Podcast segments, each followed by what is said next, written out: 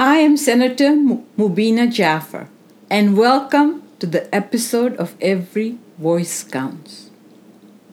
In this podcast, I'm going to address the challenges of housing for racialized communities.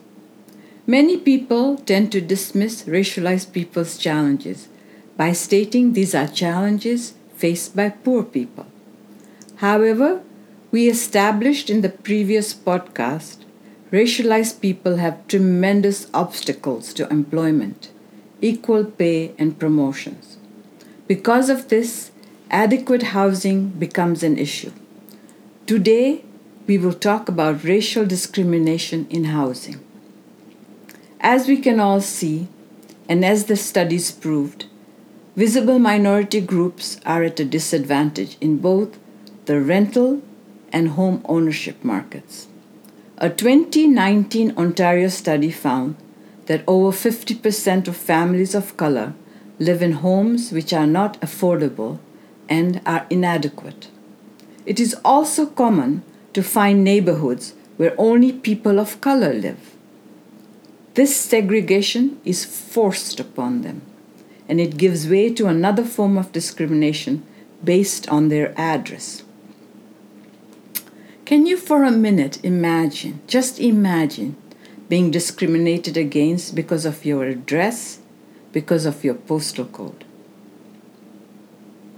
These people would be unable to obtain insurance, get couriers to make deliveries, or have a taxi driver pick them up from the area.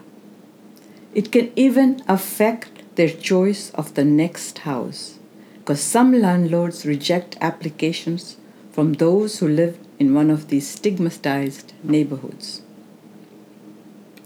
For those people who are lucky enough to escape the cycle of poverty, they face other types of racism and discrimination.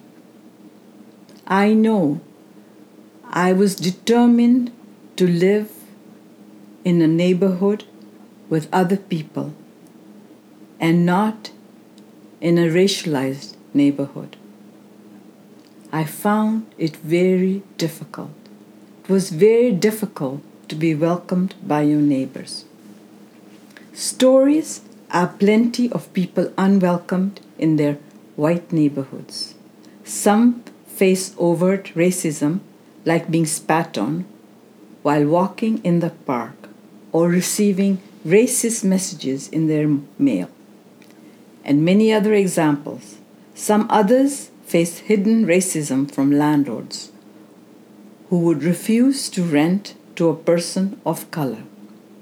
To make matters worse, the historical racism in real estate is still sometimes in effect.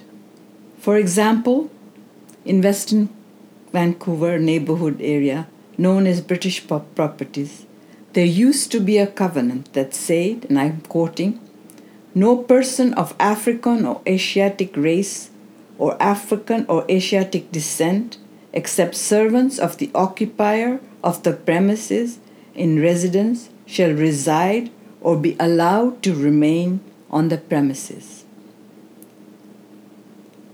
Thankfully, this covenant was declared null in 1978. But to this day, its consequences are felt by certain members of the Vancouver community.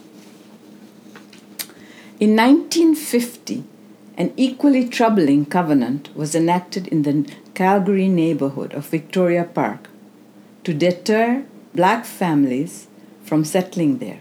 In Toronto, in Toronto until 1945, residents who lived in some neighborhoods weren't allowed to sell to Jews or persons of objectionable nationality. These are not really things of the past. The effect of rem- the covenants remain until today. A lot more research and studies need to be done in the area of racism in housing and financial equality. What is absolutely clear today is that there is a problem for people seeking housing. And it is all our responsibility to fix it. stay safe.